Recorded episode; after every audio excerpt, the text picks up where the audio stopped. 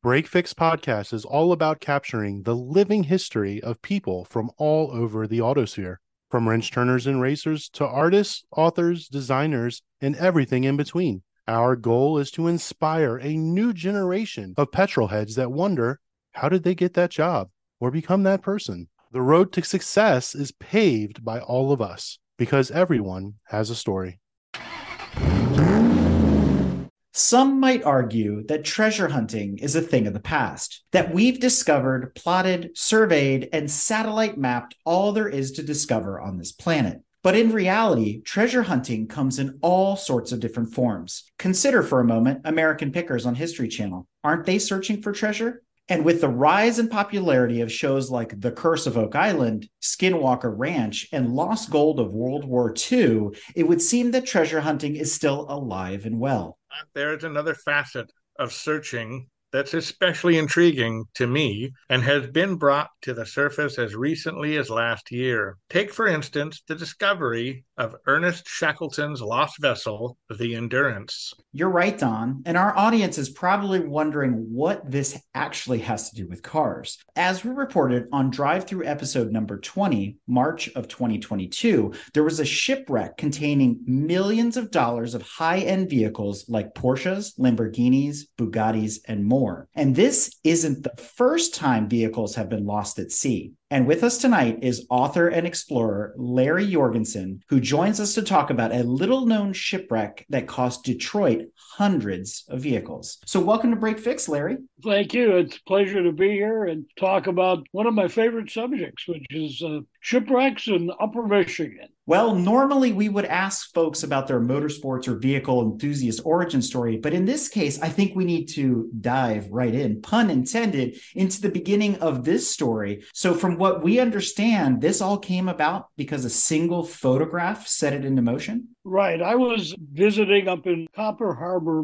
Michigan. That's way on the tip of the Keweenaw Peninsula, Lake Superior. And when I was up there, I picked up a little tourist brochure it had a picture and about a paragraph and a half about a shipwreck. The more I looked at it, the more I thought, this is an amazing story. And I started doing research on it you have a personal tie to this particular area of Michigan as well. So, what drew you again to that photograph, to that pamphlet? What were you doing in the area that drew you back into this whole story? Way back when I was, as they say, a news dog for a television station in Green Bay. That was my first introduction to the Upper Peninsula. So much history up there. I went up because at that time there was a strike of copper miners going on that ultimately led to the closure closure of all the copper mines in that area. So I was covering that as a news dog. I was up interviewing people and became fascinated with the Keweenaw Peninsula of Upper Michigan. After that, I would go up for other stories after the strike issue was resolved. I just made it a point that if there was something going on in Upper Michigan, I wanted to be the guy up there to cover it. Fortunately, at some point in my career at the station in Green Bay, I got to be the news director. So it was easy to say, I'm going to take care of this one. I'm going to Upper Michigan. We covered a lot of stories up there. We covered the last run of the passenger train that went from uh, Milwaukee to the Upper Peninsula. We, we were on that train. We covered lots and lots of important stories. Really fell in love with the area. And after I got out of television, radio news, because I'm originally from northern Wisconsin, it was easy for me to get access back up there for just for fun, for snowmobiling. Back in the late 60s, early 70s, when what is that? That's a snowmobile, you know. So I've got a lot of history with the Upper Peninsula. Moving into that regional situation that you've got there, you've got a personal touch, you've got a personal connection to the region. Captain William Mackin, he was the one in charge of the city of Bangor ship. Does he have any family still around to tell the stories that he told? No, he doesn't. Long since gone. He stayed with Nicholson after the accident. And then finally, as Nicholson changed hands, new owners came in. He was moved on, you know, and he became the captain of the ship that carries cars to the Mackinac Island, hired by the state of Michigan. And that was his last job. And he did that for many years. I have been able to talk with the granddaughter of the family that actually saved the crew after they were finally rescued from the boat and almost froze to death before they were finally brought into civilization. A lot of them were badly, badly frostbitten. It's a wonder they didn't lose limbs. Those are the kind of people I could find to talk to. Some of the pictures came from the daughter of the captain of the Coast Guard rescue boat. He was, besides being the captain of the rescue boat, he was an amateur photographer. What a man to have on the spot, right? And there are some fantastic photos thanks to Captain Glazer and his daughter, who passed the photos on down, and we got access to them. It made the whole book to have access to those photos. So there was no loss of life with the city of Bangor accident. Is that right? No loss of life. And how many men were on board, or how many people were on board that ship? 23. After they hit the reef, the way they got to shore is they were able to chop a lifeboat free from the ice that had already accumulated and they would take the lifeboat and you know back and forth until they got everybody from the ship on shore then the problem is now what do we do? Some of these guys, you know, were dressed like they had just come from Detroit, were going to a party or something. I mean, they had loafers on, and you know, they were not prepared for the challenge they were about to get into of four feet of snow and near zero temperatures. To make matters worse, there's no communications. No one knows the ship has crashed. Basically, what makes it an amazing story is the ship was carrying 240 brand new, brand new as in 1927, Chryslers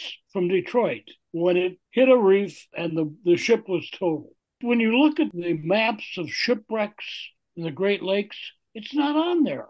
Nowhere. And there's been 6,000 shipwrecks on the Great Lakes. This one, for whatever reason, is I don't want to say it's a secret, but it's just sort of tucked away. Few people knew about it, but nobody really got excited about it. Here it is, a shipwreck where the cars were actually rescued. You know, in those days, it was not uncommon for those big steamers to carry autos. You didn't have good roads and big trucks hauling autos around. So, a good way to transport new autos from Detroit to wherever, as long as you could reach it on the Great Lakes, was on boats, big steamers. So was that a more effective than by rail as well, or did they kind of go back and forth depending? They had rail, but they found out that you could get a lot of cars on a big steamer, and water rates are always less than land rates. If you could get there with a ship, you were going to save money in the process of delivering that car. So they used it wherever they could. So you mentioned something really interesting 6,000 shipwrecks on the Great Lakes. Why so many? Is there a common thread here, even with the ship that we're going to be talking about in more detail, the city of Bangor, it's called? What's the deal? Why so many shipwrecks? You take the history of the Great Lakes, that goes back quite a while. And you had a, a lot of, in the early years, poorly constructed ships, bad weather, no communications, no weather warnings that, hey, you know, such and such storm is coming. So there was a lot of them in the very early years. And the people that study this say, yeah, there's 6,000 that have been recorded. And there's been people that have said, and there's probably a lot more that were never even recorded. Now, Lake Superior is nasty. It is probably the one that gets the most in the way of shipwrecks because the lake is so big and so deep. Yeah, I mean, look at the wreck of the Edmund Fitzgerald is a good example. That hasn't been that long in history. Basically, it got into such a storm that the Edmund Fitzgerald was carrying taconite, iron ore, and mm-hmm. it was heavy. The waves were so big on Lake Superior. One wave lifted up the front of the boat Another wave lifted up the rear of the boat, and the center, where the cargo is, was suspended with no support, and the mm-hmm. boat basically broke in half. I've talked to a diver who has gone down to it, and he said, Absolutely, that's what happened. The ship was broken in half, and it is on the bottom of Lake Superior. Like most shipwrecks on the bottom of lakes like Lake Superior, it's preserved and the water will preserve it forever. How many ships are still at the bottom of Lake Superior? Lots of them. I don't know if anybody's ever recorded that, but you talk to the, the divers, the Great Lakes are one of their favorite places to dive because they can go down to and see these ships that are well preserved. It's cold, fresh water that preserves them. And every once in a while, you know, you'll see a story where they have found another wreck and were able to document it, what it was, and so forth. And occasionally, even one will sort of, I don't want to say surface, but the water will change such that part of it will actually be seen on shore. Those are not big ships, by the way. Those are smaller yachts, you might call them, that went down in the very early years of traveling on the Great Lakes. There's a lot out there. Lake Superior is pretty rough. Is it a geological phenomena, a weather phenomena? I mean, lakes generally they have their waves and their moments, but they're not usually rough like the ocean. I've been Lake Superior when it's been just absolutely almost like a mirror been quiet. But you get a good weather system come in, and that lake gets vicious. It's so big and so deep, the weather systems can just really whip up a big lake storm. And that's what happened to the Bangor. Keep in mind that the ship was not originally intended to be a auto carrier. It was originally intended to haul iron ore. It was intended to haul grain. It was a basic carrier on the Great Lakes. Well, the Nicholson Transport Company in Detroit got into hauling automobiles. At one point, they had like 12 ships that their task was to haul automobiles. It took remodeling, if you want to call it that, of the ship. They would put in a good solid lower deck, put in an elevator. On the upper deck, they would completely level it. Openings where cargo would normally be brought in were gone completely redesigned to accommodate automobiles. And Nicholson was one of the biggest at the time of the Bangor. They had 12 ships they had converted into auto carriers. One of them, in fact, was built in the same shipyard like a half a year after the uh, Bangor. The two ships were actually owned by the same person, the same group of people that uh, financed building them, and they had them built to be regular cargo haulers on the Great Lakes they sold them to Nicholson, and that's how they became auto haulers. And to put this in perspective for our listeners, you have to remember that at the time, we're talking the mid to late 1920s, an auto carrying ship is a relatively new thing. It's a new thing. And if it had been previously used for iron ore or other things, the problem that they ran into with the Bangor, and I presume others, they would ride higher in the water than the boat was designed for when it was designed to be an ore carrier. Consequently, when it got into a storm, like the Bangor did, it would really get tossed around. And that's what happened. It got tossed so bad. Captain lost the rudder. They lost complete control of it. And that's how it ended up crashing on this reef off of uh, Copper Harbor. To add to the problem, Captain Mackin, bless his heart, he thought that they had sailed past Copper Harbor, that they were west of Copper Harbor. He made that determination because he thought he saw a well known mountain that is at Copper Harbor called Brockway Mountain. Well, the fact of the matter is, they were still east of Copper Harbor in Lake Superior. So the guys finally get off the boat, they get to shore, they say, okay, if we can get to Copper Harbor, there's hope. At that time, it's a little town, what, two, three dozen people that are brave enough to live there year round. So they think, okay, what we need to do is we need to walk east. That's what we need to do because the captain says we're west of Copper Harbor. They weren't. They were east. They wandered aimlessly until somebody realized they were going in the wrong direction. They had to turn around, work their way back. The one night they got back, they sort of camped out, if you want to call it that, not too far from the abandoned ship, but they were on shore, obviously. They continued along, and it was to the point where they were beginning to think, we're not going to make it. Some of them were really badly, badly frostbitten. As it happened, there was another shipwreck that same time. I mean, there were 5,999 other ones, right?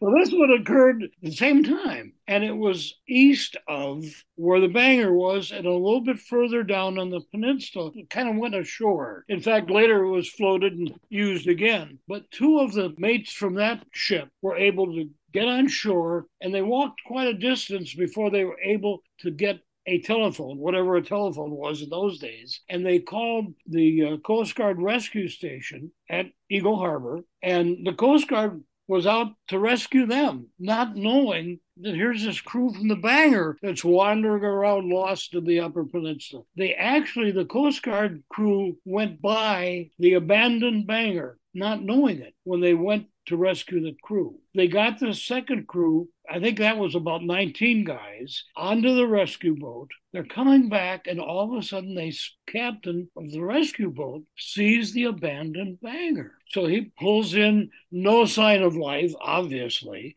So they continue on towards Copper Harbor. Well, they get a little further on, and there's a little bay, and they spot these guys struggling through the snow. So the captain pulls in and he yells at them, build a fire, build a big fire, stay where you are so I know where you are. When I get the first crew to safety at Copper Harbor, I'll come back and get you guys we're talking about a shipwreck and basically there's two shipwrecks i've always been involved in which was titanic and then there was andrea doria which of course was also carrying a chrysler which leads me to believe if you're going to ship your chrysler don't put it on a boat just forget it. Chryslers and boats don't get along. But during the whole rescue mission for the men aboard the city of bangor there was a sheriff and his wife's name was ida, Ida. and ida was one terrific cook yeah, when the crew from the Bangor finally got to Copper Harbor, you know, we got a little town and then we got 50 some rescued ship crewmen. Where are we going to put them? Well, mm-hmm.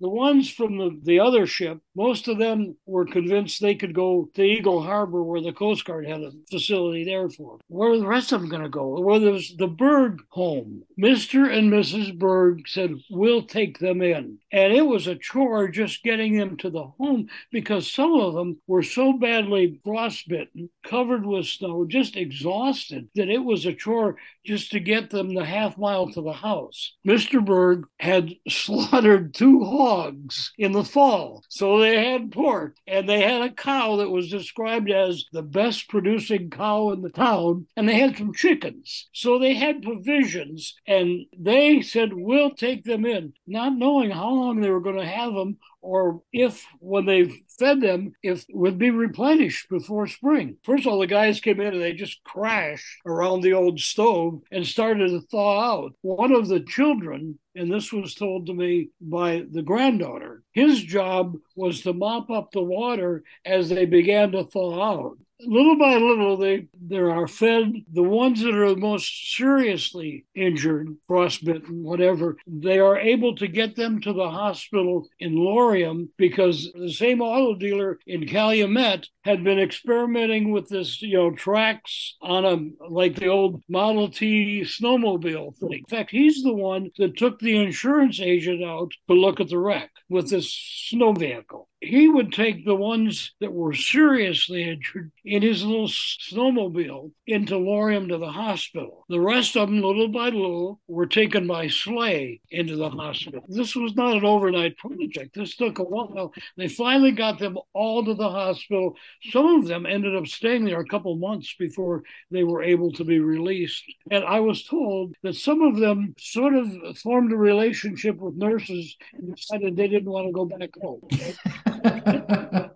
there may be some families in the Keweenaw Peninsula that are directly related to crewmen who were on the uh, Bangor. We haven't been able to track that down, but it's a good story that we've been told. Anyhow, after this is all done, he runs for sheriff and he's elected. Well, the county seat is not Copper Harbor. It's Eagle River, Michigan. So they move there. And he's the sheriff, and she's sort of the undersheriff assistant or whatever. The story that was told to me by her granddaughter was that when someone would commit a crime and would be found guilty had the choice of paying his fine or going to jail, he would usually select jail because it was known that Ida was a good cook, just like you said, Don.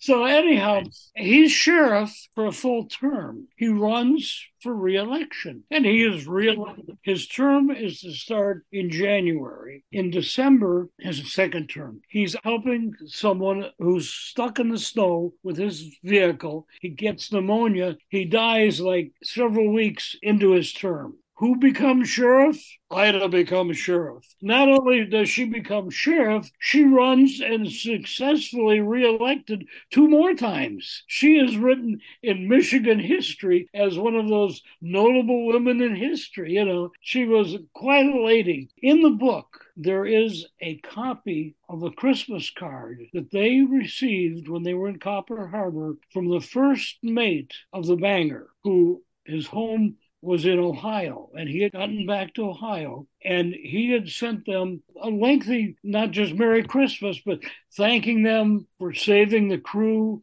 the hospitality, everything they did. The granddaughter, who has told me so much about them, they have a little summer home. She's from Indiana, but they go up in the summer to Copper Harbor. And I met with her twice. And the second time, she comes up and she says, I've been digging through grandma's boxes and look what I found. And it's that Christmas card she allowed me to take it, to copy it, to put it in the book. So at this point, you got two shipwrecks at the same time. One is run aground, and then you've got this Bangor with a big hole in the hull on a reef, taking on water, but it's not sinking. No, it couldn't sink. It's high on this reef, you know. but the cars are submerged somewhat or relatively safe. Well, the cars in the lower deck, some water. Now, we need to also add to this. We said there were 240 Chryslers. There right. were 240 cars. Six of them were whippets. They were made in Toledo. How they ended up in Detroit on that ship, I haven't been able to find out, but six whippets were on that ship. And the irony in that is that the Willys Overland whippet, for those unfamiliar with the car, eventually would merge into the Chrysler Corporation many, many years later. One big happy family. Yep. Mm-hmm. We've got 200 and some Chryslers, six whippets. Now, when the ship got into this tossing and turning in the storm, there was a string of 13 cars all chained together under one chain on deck. That chain broke, and those 13 cars are on the bottom of Lake Superior. To this day. To this day. they didn't make it. There was another car, when the ship hit the reef, it threw the car, this one particular car, off. It was so badly damaged, it ended up going ashore, not sinking. And it was so badly damaged that when they finally got the cars out of there, that one had to be taken out by sleigh. And ultimately, it was sold to an auto dealer in Calumet, Michigan for $25 for parts. You know, so we, we did have some vehicle casualties in this, but basically, over 200 of them were able to be rescued, if you want to use that term, salvaged, whatever, and brought to the little town of Copper Harbor. There's a couple pictures in the book of 200 and some Chryslers lined up in the town of the town, this little village of Copper Harbor, probably population, what, 24, 30? I don't know. You know, there's more cars than there are people there. Yeah. Mm-hmm. a long shot. So now we've got them there. The other thing in trying to get the cars there, it's winter, it's cold. First of all, they waited for two months until the ice froze around the reef. Ha! Okay, so now we can get the cars off the boat onto the reef. First, they thought, well, we'll build a road through the woods to Copper Harbor, which was about six, seven miles. And they got about a mile with that project, and they said, no, that's not going to work. Somebody said, wait a minute, the ice along the shore is solid. Let's drive the cars along the shore. And there was an, enough ice frozen that you could actually get them, drive them to shore on the ice. Some of the batteries didn't work, some of them didn't even have batteries. So the ones that had batteries that were working, they would drive those to Copper Harbor. Somebody would take the batteries back. You know, we, this was the way it went until we got all the cars into Copper Harbor. Larry, was there somebody paying for these cars to get off the ship? I'm assuming the insurance oh, yeah. would have just reimbursed yeah. Chrysler. Once the uh, ship was declared a total loss, and that came pretty quick. The insurance guy was there like very soon after the wreck and declared it a loss. Walter himself went up and looked at it and agreed it was a loss. Walter Chrysler decides, got a ship with a bunch of my cars on it. I want my cars back. in which in those days, you know, you could get them back and spruce them up a little bit and put them back in the market. So he hired a salvage company from Duluth. And it was, in fact, the salvage company. I don't think Walter paid for it, probably his insurance company did. The salvage company from Duluth came up with this plan. They said, wait till the ice freezes. We can get them off the ship, off the reef, and we'll get them to Copper Harbor. So they posted a guard shack out there for two months to watch the cars, make sure, you know. And finally, the way I described it, they got the cars off. There's a great picture in the book. They built a ramp from the reef up to the top deck. So the cars on the top deck would come down, and then the cars on the lower deck would be raised to the top deck, and they would come down the ramp. So they finally got them all off.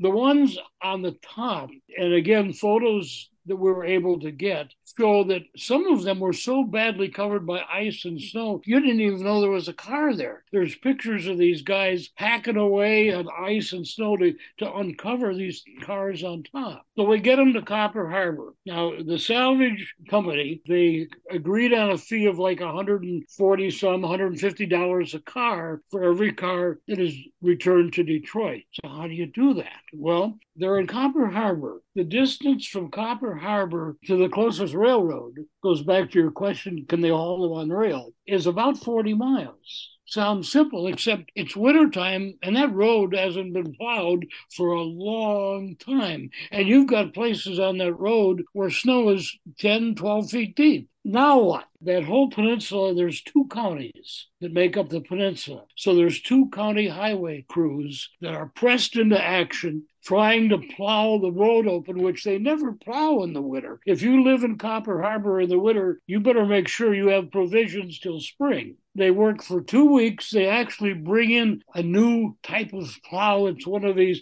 turbine powered plows that was just being developed over in Minnesota. And they bring that in to finish up the last 10 miles of the journey. They finally get the road open. In the meantime, they've been hauling gas by tanks on sleigh to Copper Harbor because eventually we want to drive the cars to Calumet to get them on a train, right? Okay, so we got a road open, we got fuel. We only got two dozen people that live in this town. The salvage company says, Tell you what, I'll pay anybody $5 to drive one of those cars from Copper Harbor to Calumet boy, there were a lot of kids that ditched school that day.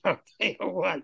And whoever, people just, in doing the book, you talk about talking to relatives of, you know, descendants of. I'd talk to people who said, oh, yeah, my grandfather drove one of those cars, you know, or my uncle, you know. So, anyhow, this is where it really gets interesting because think about it. You're going to be paid $5 to drive a new Chrysler down this 40 mile road, but you got a Chrysler we know for sure one of them didn't make it. Of course, as you do, as you start researching the story, you have people that come up to you and say, I know so and so. When you get closer to to Calumet, there's some side roads, and some of those sort of disappeared. You know, you got your choice: five dollars or a new Chrysler. Hey, it doesn't take anybody real smart to figure that out. And we've got photographic proof of this. Well, and proof of one of the Chryslers too. But we know the Whippets didn't go back to Detroit if the insurance company or Walter himself was paying for this rescue, he's not about to bring a bunch of whippets back to Detroit. That wasn't part of the deal.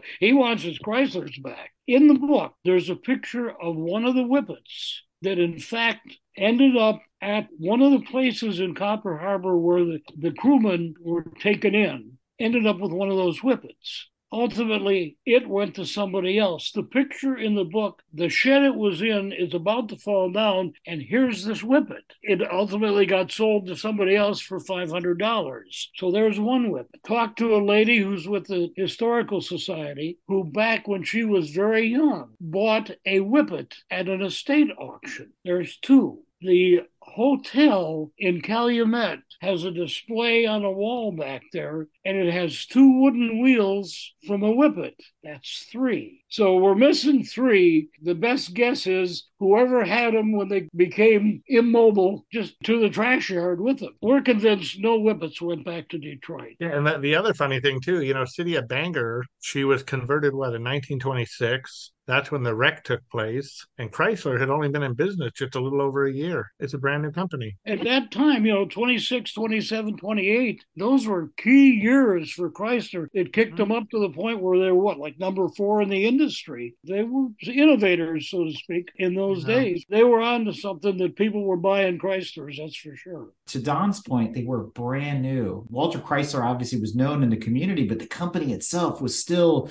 basically newborn. And then to shell out all this money between the drivers, the return fees, to get them on the trains, you know, obviously there's money coming back from the insurance company, but he was paying for the insurance. There was a lot of expense Mhm. because of the shipwreck. And then you kind of wonder yourself, well, how did Chrysler afford it? Was it, yeah, it wasn't worthwhile. They figured the salvage company cost and it was over thirty thousand, and then they figured another four to five thousand to get the cars back to Detroit. In today's dollars, in today's economy in 2023, $30,000 in 1926 27 is equal to nearly half a million dollars in payload on that ship. So that's not chump change by any stretch of the imagination. That is a significant amount of money in the 1920s. And it makes you wonder did Chrysler just lose money hand over fist on these cars? I mean, would it have been better to, you know what, let them go, let the people in Wisconsin have them? I don't need them, I'll build more. How much were each one of those cars worth? They were about eight hundred and fifty dollars a car, And we saved 200 of them? two hundred of them. So I guess we have to do the math to figure out if it was worthwhile. Apparently, it was. In today's dollars, each car was 13,348. Wow. pretty costly project, but I guess it must have worked out okay. And cars, fortunately, weren't damaged. You know, the ones that they got off the ship were pretty good shape. Uh, Yeah, I, I don't know. This sounds like a crazy money losing scheme. maybe it was more pride than anything. That's what I'm wondering. Yeah. You know, you can see one of the cars. It stayed on the peninsula. The man bought it from the Chrysler dealer up there, and he told them that he got it off the ship. He was the same guy that got the damaged one, right? And he sold it to this femme, to the man, and he had it for a couple of years, and then he died. And the car was passed on through the family for 69 years.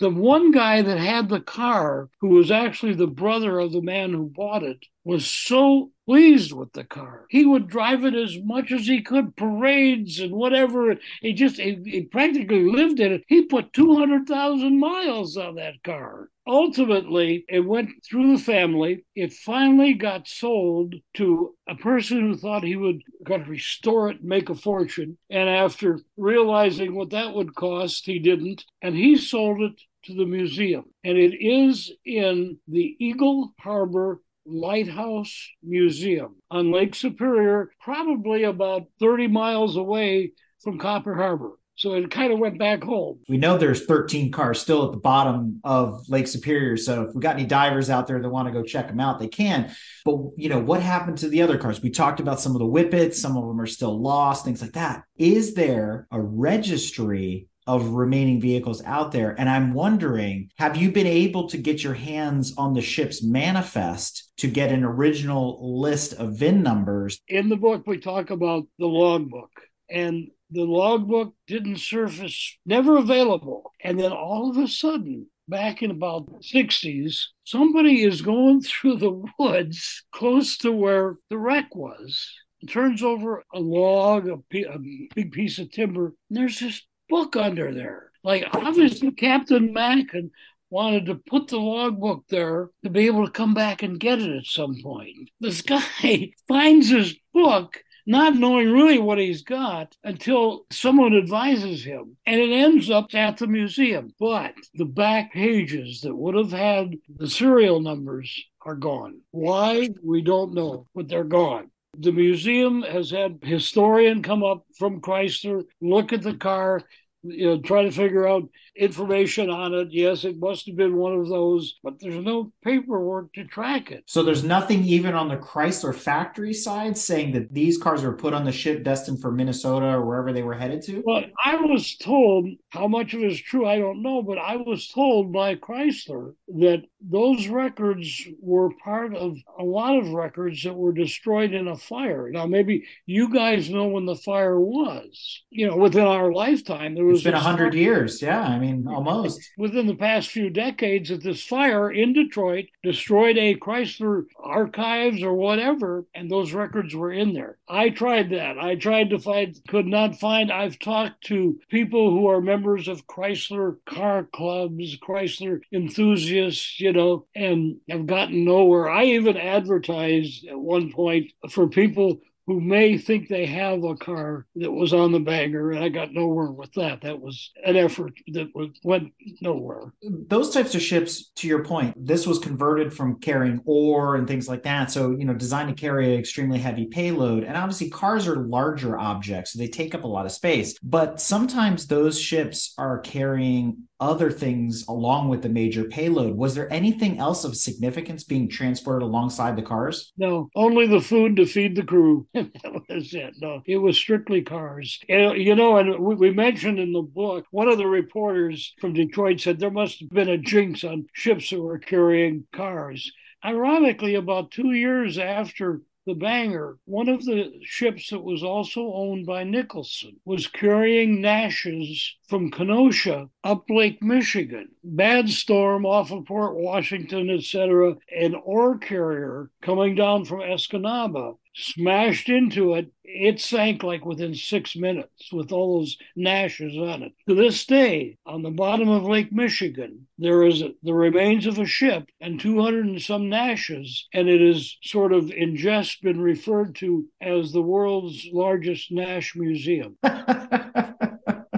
so, so there there were other incidences where cars went to the bottom, where car mm-hmm. haulers were involved in accidents. Whether they disappeared or were still at the bottom of the ocean was, as we discussed, pretty significant to Chrysler. So I wonder, you know, without the manifest, without the records, Chrysler's lost their documents on their end. Do you have any idea, other than the Whippets, if it was the same model of Chrysler? Were they only building one car? Were there different types? Were there like limousines? Were there convertibles? It, it was the same model. I've got a picture of an ad that one of the dealers in Duluth had run promoting I'm getting these wonderful Chryslers in. And as I, I guess the best way to describe it was sort of a mid range priced vehicle, the kind of car that anybody could afford. And that's what the ship was. It was all of those. Something to compete with the Model A at that point, right? Probably, yeah. The ship, the city of Bangor, she gets laid up on a reef. The Chryslers get unloaded, the Whippets get unloaded, the ice eventually is going to thaw, and you're going to have this ship sitting there. What yep. became of the actual ship? Initially, in the early stages of what do we do with the ship, there was one salvage company that said,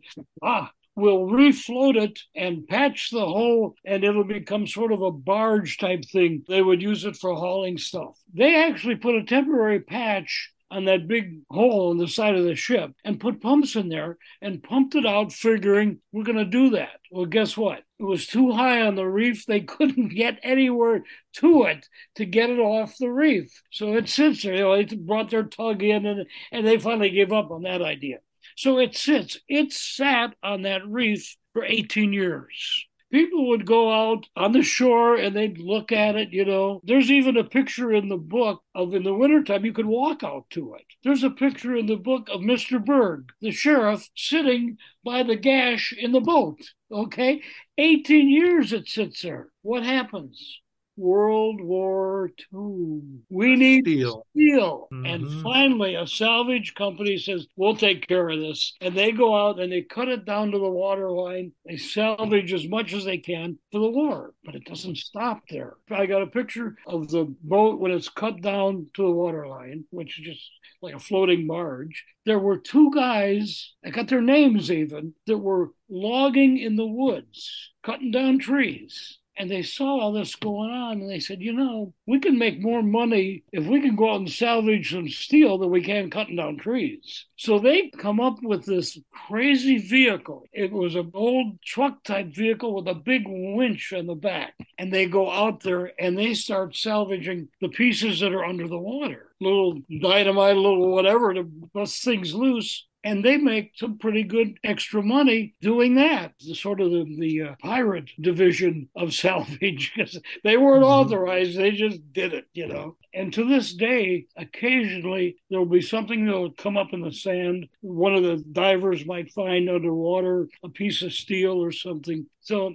and even at the museum, there are pieces of the ship that were found in that manner. Also, in the museum, by the way, there is the captain's desk, the captain's mm-hmm. jacket, and what's left of that logbook are all in the museum. The desk was given by the captain to the Bergs. He must have been able to mm. get it off of the boat somehow, and he gave it to the Bergs. They, in turn, have loaned it on permanent loan to the museum. So the captain's desk was also rescued. At the actual wreck site, is there anything left of the city of Bangor, or has it all been salvaged out? And it's pretty well it? been salvaged, or is found under the water. Small pieces, you know, a okay. foot, a foot and a half of steel, or things like that. But to Don's point, is there maybe like one of those memorial historic placards or anything like that, where you could actually go visit the crash site today? You know, we've talked about that. It is so remote to get to that site it would take some funding to build a decent trail out there.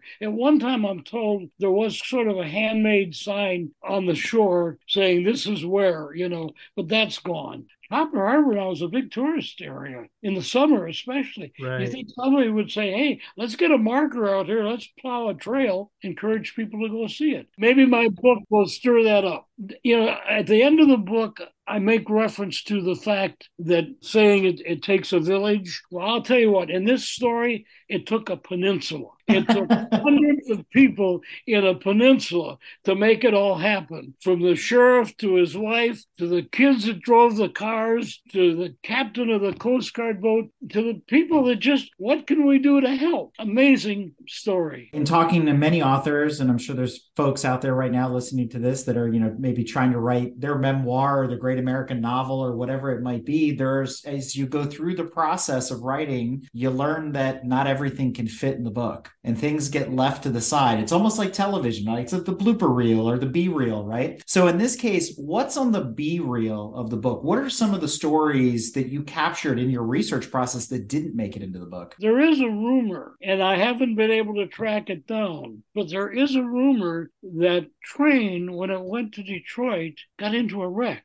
And and there is a person who, and I can't, I found his son, but he's gone in this little thing that I read. He claims to have a picture of some of those cars when they were thrown off the train. Of all the things I've heard, that is the Holy Grail. That picture, and his son lives in lower Michigan. I was able to track him down. He said, Dad's been gone for 25 years.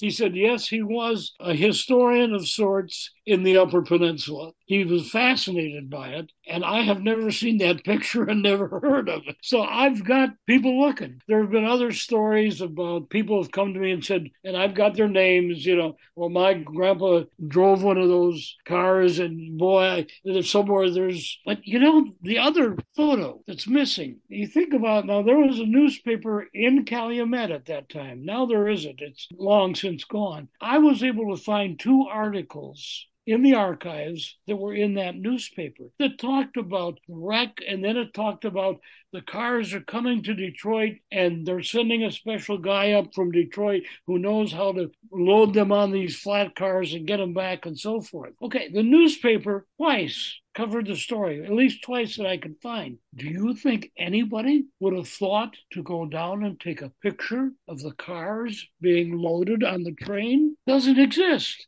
I've gone to the archives, even ran an ad in the local newspaper, the daily newspaper, figuring if somebody's grandfather or uncle or whatever took one of those cars there, he probably went to the train when it was being loaded and maybe he took a picture. And maybe mm-hmm. there's one in somebody's album. Do you know? Two pictures that are missing for the revised volume, okay, Return to the Bangor. Picture of was there a train wreck? Did we lose some cars in the woods? And why didn't anybody take a picture of them on the train. Where are those two pictures? I wonder if somebody did take that picture and there was no room for it in the paper. Who was the photographer at that newspaper? Maybe it'd be worth it to try and contact that person or that person's family. I mean, I don't know. It's a long shot of long shots, but think about newspapers. Eric just said it. Not everything can make it in. There's not enough space for everything to go in. So they send a photographer, they send a reporter, they do their story on the train wreck, they take the pictures, they get back home, they print it, they type it out, and uh oh, there's just not enough room, guys. I'm sorry, we can run the story, but no picture. Could be. And obviously, the photographer is long gone. Right. What we need to look at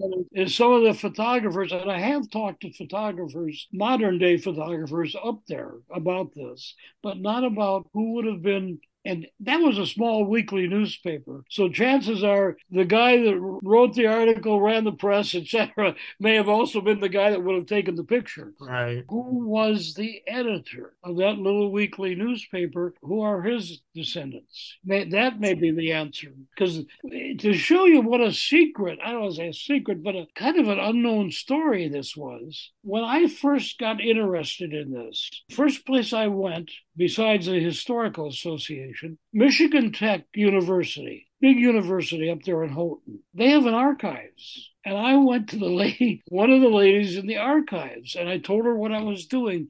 Now, she's in the archives in the Keweenaw Peninsula. When I told her what I was looking for, she said, I've never heard of that. She actually had to go to somebody else in the archives who said, Yeah, I think we have something about that. they didn't have much. But the lady in the archives did not know the story, didn't even know it existed. And the other thing that has hampered my research the daily newspaper in Houghton, which is still in existence, the late 1930s, destroyed all of their papers up until then. There's just too much space, get rid of them. And, you know, I went to the, the one uh, historical society in Houghton and she said, Those papers don't exist anymore from that newspaper. They're gone. They just decided to get rid of them. Didn't put them on microfiche, nothing. They're gone. Unreal. It's been a challenge. Well, and it's so funny. You say that there was once a little marker, a little handmade marker, whatever, but then you met the lady at the archive who knew nothing about this thing. It's funny how it's like a split community. There's people who knew about the city of Bangor wreck, and there's people who had no clue, no idea that this ever happened. And I can't help but wonder why. You know, why why is it that nobody knew about? Was it because nobody died? You think about it. If shipwreck, a plane wreck, when somebody dies, that's when it makes big news. That's when people all of a sudden everybody knows about it. Nobody died at City of Bangor. Yeah, I, I think the people that knew about it thought, well, okay, so the thing went on a reef, so big deal.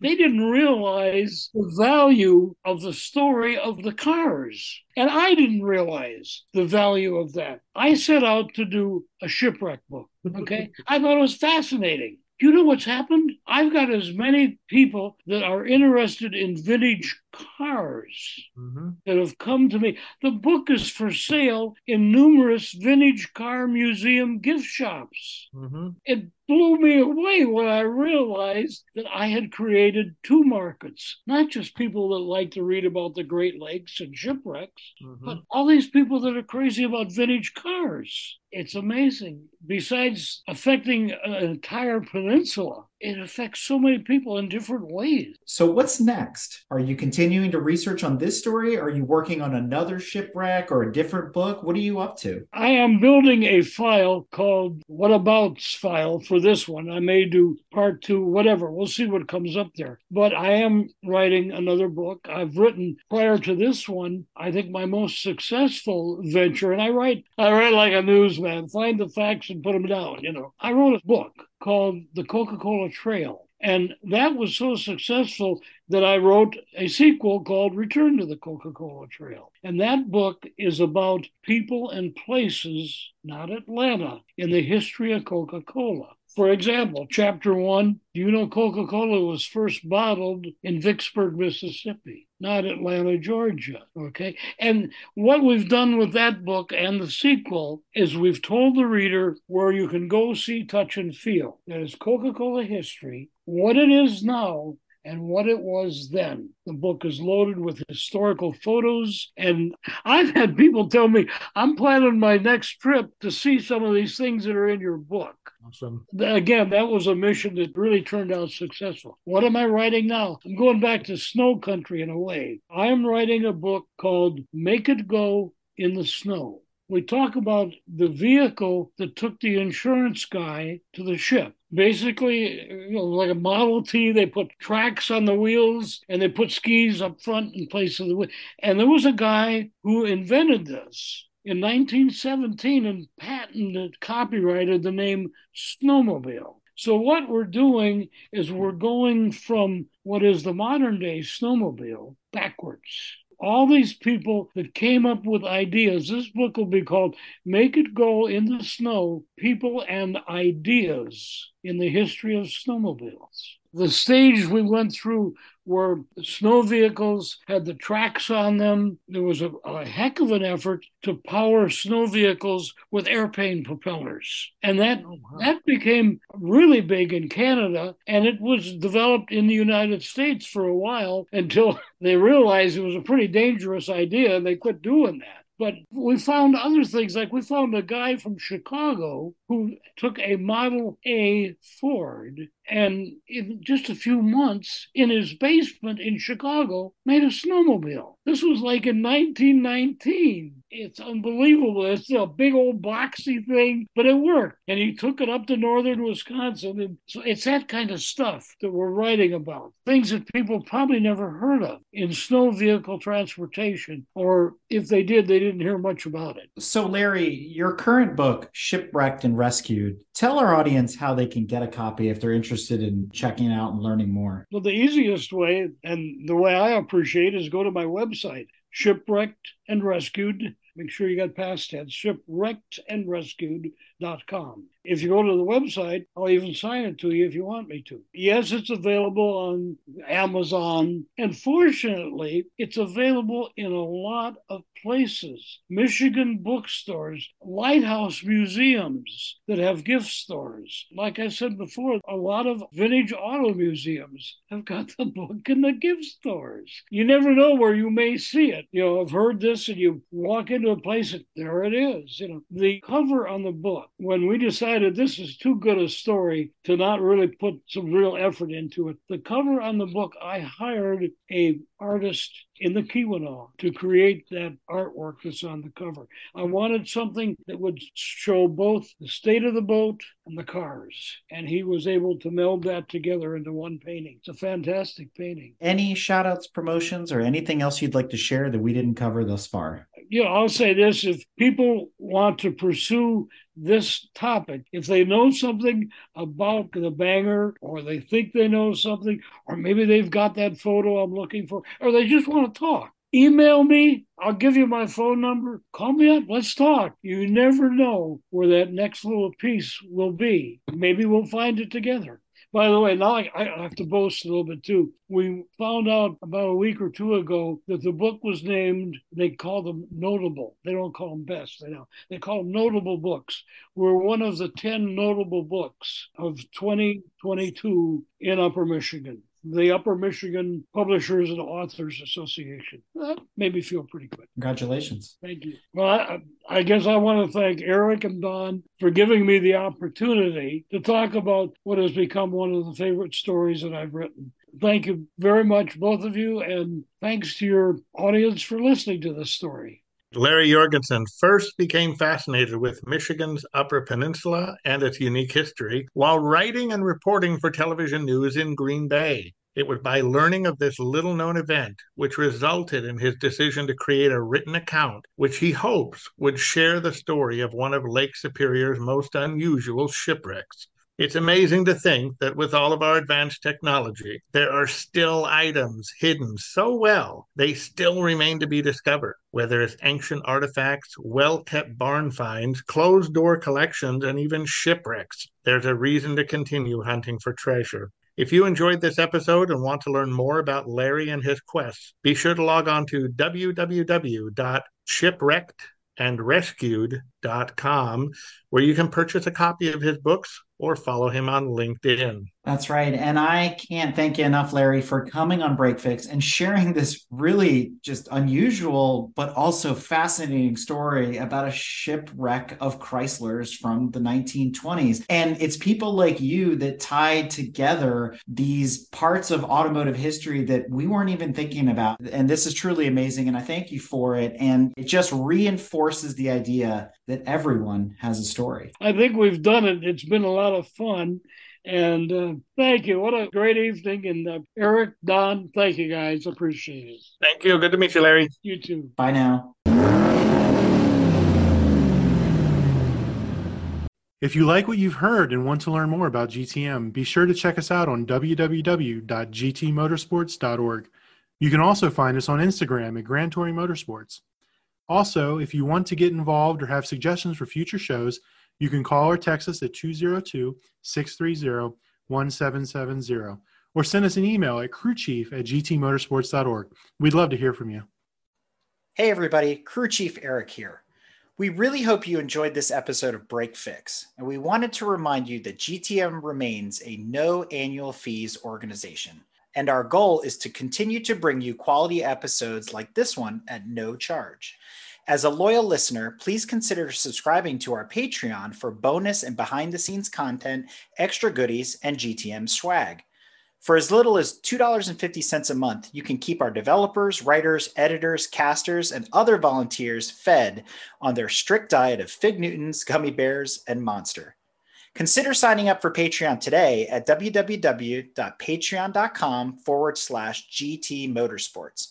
And remember, Without fans, supporters, and members like you, none of this would be possible.